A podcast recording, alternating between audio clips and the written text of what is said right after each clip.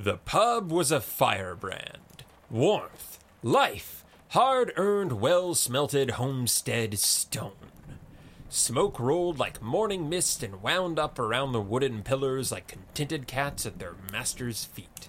The pub was an old fellow leaning back with a sweet smelling pipe. Every inch creaked and rattled with comfortable, age worn ease. The floorboards squeaked joyously, defiantly, the wonderful bastards, and soaked up the sea salt air. Green bottles, orange bottles, clear straight through silver bottles, lined on a table, on a shelf, on a bar. Nothing ever changed, and every night was different. The ceiling was low and the walls were drafty, but the heat from that blessed, stubborn radiator and an old fashioned, cold crusted pot belly stove wrestled hot spots into existence at every corner. The night was black as pitch, and so the pub shone all the fiercer. It was a golden, glowing chunk of home, far, far away from it. Mugs and trays were swept away and caught in the whirlpool, familiar flotsam and jetsam performing the same dance night after night, all swirling in towards the center stage. This evening's entertainment was Colonel Rathier Blazefeather. He was in rare form. He flashed a toothy grin at Kella as she hoisted the pint sized tankard and replaced it with a fresh, frothing doppelganger like a magic trick. She returned the grin, just as toothy, and disappeared. Blazefeather threw a glance over his shoulder and watched the heel of her shoes skid around the kitchen corner, doors swinging recklessly in her wake. A competitive girl, that one. Colonel Blazefeather and his wandering eye, remarked Fenry Codstone, a fisherman turned military man who clearly converted to a life of violence after decades of mocking nicknames at his expense. Blazefeather liked him, irrationally. My eyes are permanently fixed on my beautiful, beautiful wife, said Blazefeather in a scolding tone, and when I'm off at sea, they're screwed tightly shut. Fenry's smile turned up around either side of his wide, flat nose. With that attitude, they'll be the only things doing the screwing. Not at all! Blazefeather rushed into a raucous joke before the blood had a chance to rush to his face. I can't get through one damned conversation about you, Fenry Codstone, without someone saying, screw that guy. Every man, woman, and stovetop roared with laughter, Fenry most of all. Blazefeather listened to the grand reaction die down, grinning into his mug, eyes darting around the room with the shiny glint of a crowd pleaser. Myko, the trawler captain, caught his glance that strong, sensitive jawline trembling with the effort of keeping a badly timed swallow of beer down the hatch. His fingers glittered with rings, and his shoulders shook. What about three scape certified ladies, man, eh? Inquired Blazefeather, resting an elbow on the table and shifting his weight to another victim. Still rolling lucky sevens in love, son? Myko nodded with a casual swagger and took one last purposeful swallow. I traveled here with seven maidens on my ship. An amused, intrigued interest fluttered through the pub like a summer breeze. Glances were exchanged freely. Seven maidens? repeated Tumult Reefer, the oldest, weirdest, wisest man on the frontier. Were they lovely? Myko was slow and coy in answering. It's hard to say. They were all sea lions. The breeze leapt to a gale. Now this, this was good fun. Blazefeather was first in line, stumbling over witty retorts in a ballsy effort to be the loudest. Sea lions! He cried. What the devil are you doing with sea lions aboard? Myko laughed three times, clear and rich with that eastern lilt that did more than its due part in earning him his reputation. Stowaways, guessed Reefer. Or you've been even lonelier than we guessed, added Blazefeather at a last ditch joke before the truth spoiled the whole damn affair. Gods, boy, you should have thrown them overboard, said Codstone. Overboard? I told them to take the wheel. Steam on, steam on, I said, insisted Myko. I took a nap. Despite the general appreciation of Maiko's good humor from friends and eavesdroppers alike, Codstone trudged merrily on with his one man show. I would have shown them my boot, or better, my rifle. Hell, I would have eaten well for a month. He continued fishing for a crowd reaction with a bevy of crass suggestions, each one wilder than the last, but it petered out like a puddle of piss at two words from east. No permit? The woman was like a mountain, overlooked once he got used to her, but towering in sheer silent presence. An accountant by trade and a bodyguard by training, they say. Chainmail and penmanship. Well, she was something. Maiko hesitated. A sea lion permit? A live animal permit, corrected East. Maiko's dark brow furrowed, which had the uncanny effect of making him look five years the younger. They didn't stop me at the docks. The room upended itself. You mean to say, roared Blazefeather, you still got the bloody things aboard? Codstone finished. Chagrined as thoroughly as any turtle without a shell to hide its face, Maiko smiled a watery smile and retreated into his mug, trapped there until the patrons decided to put down their spears and lose interest. Seven seconds later, the very thing occurred. Earthy brown drinks from the cellar, bowls of hand cracked walnuts, a great heaping, sizzling fried octopus all appeared. Platters and mugs clattered to the table in one beautiful, calamitous moment. Kella was back, and the charmed girl brought reinforcements. Yes, the pub was alive and well. Around for the old crumbling monument, burst out Blazefeather to everyone in particular. Reefer held up a solitary finger, rough and brown as bark. I'll take what I can get. The room pounded its approval on half a dozen tables and laughed the darkness into an inch of its life. The old stove joined in as always, flaring into sparks with its wheezing mirth. Two drinks for the legend Reefer, amended Blazefeather, catching the fellow explorer with a winking eye and a respectful nod. May the grand old fool prove to us that sailing isn't just a young man's game.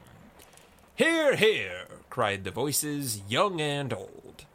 Around for the roof that keeps off the rain and the generous tips that keep me in shoes, cried stubborn Kella. To the great grand pub, agreed Maiko, raising a glass. Blazefeather clinked it fiercely with his own, rum running down wrists. It's the last good port till Spire! Codstone shouted. Then it's the last good port! Blazefeather slammed down his tankard and let loose a long, fiery, shapeless yell of delighted outrage as a cavalcade of laughter piled on top. I'm a red blooded countryman, he cried. Keep up talk like that, and we'll have to take this matter outside. He sipped at the froth and let the ribbing, jeering crowd sweep the threat harmlessly under the table. Rathir Blazefeather had no intention of taking one step out of the pub's door. That damn door. He had been avoiding eye contact with it all night. Thankfully, it was then that the politics broke out. Politics were an everyman's game, for every man had an opinion, a share, a stake. Never rare and hardly ever well done. They argued rights and wrongs, ignoring the mess in the middle. The wrongs, as a house rule, were perpetuated personally by Colonel Blazefeather with a whirling kaleidoscope of colorful motivations. Walk into a governmental office once or twice, and the everyday citizen can sniff it out a mile away. After a prolonged frontal assault, enough was enough. Ten hells! I've made my stance on politicians clear as day. They're the gods' gift to mankind, protested Blazefeather, and some damn fool lost the receipt. Explain that to the wife, cut in Reefer, mouth working a rosewood pipe. Don't have to, growled Blazefeather. My lovely Lady Magister does all the explaining on her own. Everyone chuckled and eyed Rathir knowingly. A warm feeling blossomed in his breast the deep gray eyes of Junelle coming to his mind unbidden. He could feel her cool hand on his waist, and the tip of her done up hair nuzzle into his collarbone. She was like a balm to the world's fire. Soon, soon they would be together. They would be home. Home. The warm feeling went cold, and Blazefeather felt ashamed. It's not the tariffs, pressed Codstone. It's the tariffs, repeated Myko. It's the new tariffs, clarified East. It's not any of the tariffs, maintained Codstone. Myko slouched in his chair, running thick fingers through his top knot of wiry hair. Blazefeather, what do you say is stopping the noble sailor from doing his sailing? Blazefeather blinked and sniffed, keenly snapping into the present moment. Nothing. Why? The horizon's free of charge. What more do you want? The old tariffs, said East. Codstone blanched. It's not the tariffs. The horizon's free, all right, but you charge for the view, Colonel, Reefer said with lazy boned certainty. Funny, Blazefeather remarked, picking walnut skin out of his teeth. My pocketbook doesn't seem to have noticed. Go home, back to the spire, cried Myko. The war chest is waiting, I think. Now Blazefeather was well bothered. He downed another drink as the crowd watched like a pack of curious vultures. You think that's what it's about, eh? Everyone was too curious to interrupt, so in a God's own miracle, they didn't. The city, the navy, the wife, they point, I follow. Fine, all well and good. Blazefeather paused to swallow. But the second I'm out on the sea, the very second, I have a new mistress. You don't have a cabin full of sea lions, too, do you, man? The patrons roughed up Codstone into silence. Leather and chairs creaked with anticipation. A Blazefeather only stared into his mug, brow furrowed with a dozen lines. It's about, is all he would mutter before trailing off. There was a long distant lull on the edge of a rainstorm. It's like the first shot of whiskey, said East, evenly. That's it! roared Blazefeather. After days of gray sobriety, when everything's been said and said again, the senses flood with fire, smoke, spray, nostrils flared, eyes stinging, throat burning, a mad, unanswered question rushing to the head, and laughing aloud with the audacity of it all. Clang! Another mug conquered. Blazefeather grinned wide. It's got shit to do with tariffs. The choppy seas of their little pub were stirred up once more, as the notion was passed around like a special bottle aged over decades and discovered beneath the floorboards. Everyone wanted a taste. It's a smell, too, noted Reefer, swaying on his stool like a scrawny, bearded owl. It catches you off guard in the morning. That's when you know it's time to up anchor. The crowd murmured and nodded emphatic agreement. Fenry Codstone found it especially exciting. I know it. You just watch the catfish, he vowed urgently. I spent my youth squinting into the hell dark dawn looking for a silver flash of catfish. And that's when you know. When you can't catch 'em, you follow 'em. A patient man will find something better at the end every time. End? What end? Blazefeather was up and pacing, filling mugs himself as Kella dashed off for more cornbread. Out here, there's no end, no walls. Walls are what spring up behind you in the wake. But what's that but a byproduct? The raw, uncut gemstone. That's the glitter I chase. I've seen it in a cave split open and lined with amethyst, said Reefer in a husky, revenant voice. It was like an old forgotten gloaming preserved in sugar candy. Myko peered over steepled fingers, the whites of his eyes glinting above golden rings. Did you take a piece? Reefer shook his shaggy head. Good man, snapped Blazefeather. I've weighed and measured countless precious metals for my trade wagon, said East. She was seated on a barrel, her hair was in a tight bun, and her chainmail clinked softly beneath her clothes. Yet nothing has moved me so much as a dusty sweet potato. In obedient unison, they listened to the unassuming command of East's low voice. When you barter goods with threescapes, you learn the river ways. Everything has a riverway gold, radios, leggings, pepper, their veins connected to a heart. Things are sent downstream and handed from man to woman. Pieces, small enough to break apart and put back together again. A trader knows the story of a single sweet potato, its route, its roots.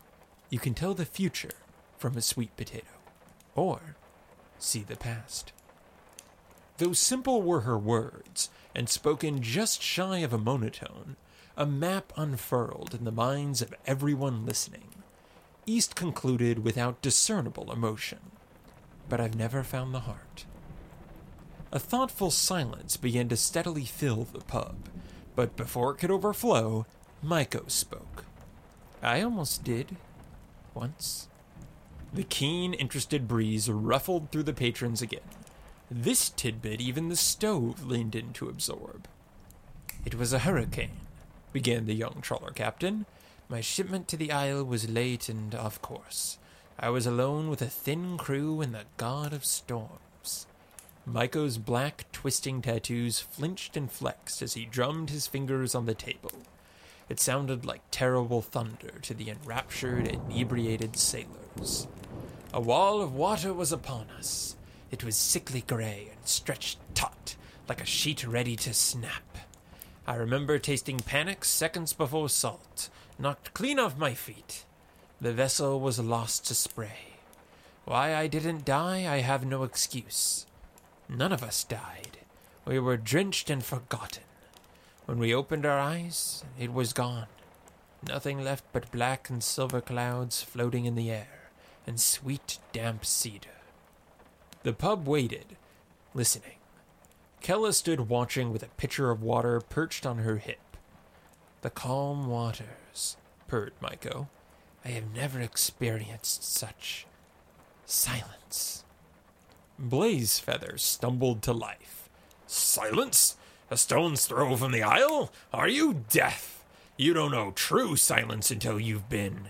I was silent, said Maiko. I could hear everything. Like a comforted beast, Blazefeather fell quiet. The drunken crowd blinked soberly. It's the poetry of a man, murmured Blazefeather. He squinted, looking away. That's what you found. Suddenly, Talmud Reefer began to sing. He had a deep, hollowed out voice that was surely lined with the bark of trees. To land and star I travel afar, the say of vision that leaves a man scarred, the say of vision before me, the say is leaving me scarred. The silver tide and waves that I ride, they warn and beckon me face to my pride. They warn and beckon me forward. They warn and beckon my pride. The skies are red, I forge ahead. I sake a legend of whispered dread. I sake a legend of dread.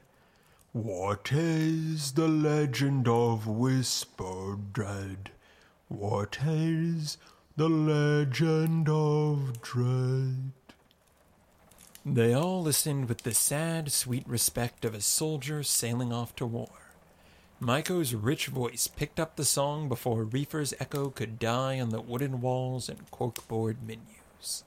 Now skies are clear, a shimmering mirror. I see myself as myself disappears. I see myself as an ocean. I see myself disappear.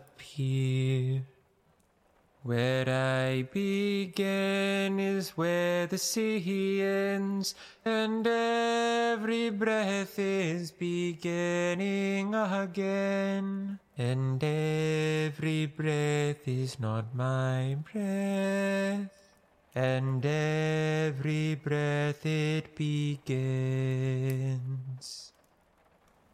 With quavering ferocity, Fenry Codstone's humble tenor crashed into the next verse. My heart is salt, my lungs are spray. I hear the thunderous words they say. I hear the words that they say. What are the thunderous words they say? What are the words that they say? Flagons were raised like flags. With the look of a lion, Colonel Blazefeather straightened in his seat. The firelight caught a far off glint in both his eyes. The ocean brine is flowing like wine. I drink and think of my homeland behind. I drink and think of my homeland. I drink and think it's behind. How can a sea cease even to be when he has tasted a land that is free? When he has tasted a free land? When he has tasted what's free? When skies are red and men misled, 'tis I who's whispering words of dread. 'Tis I who's whispering dread. What is the whispering word of dread? What is the whispering dread? The pub burned gold well into the night.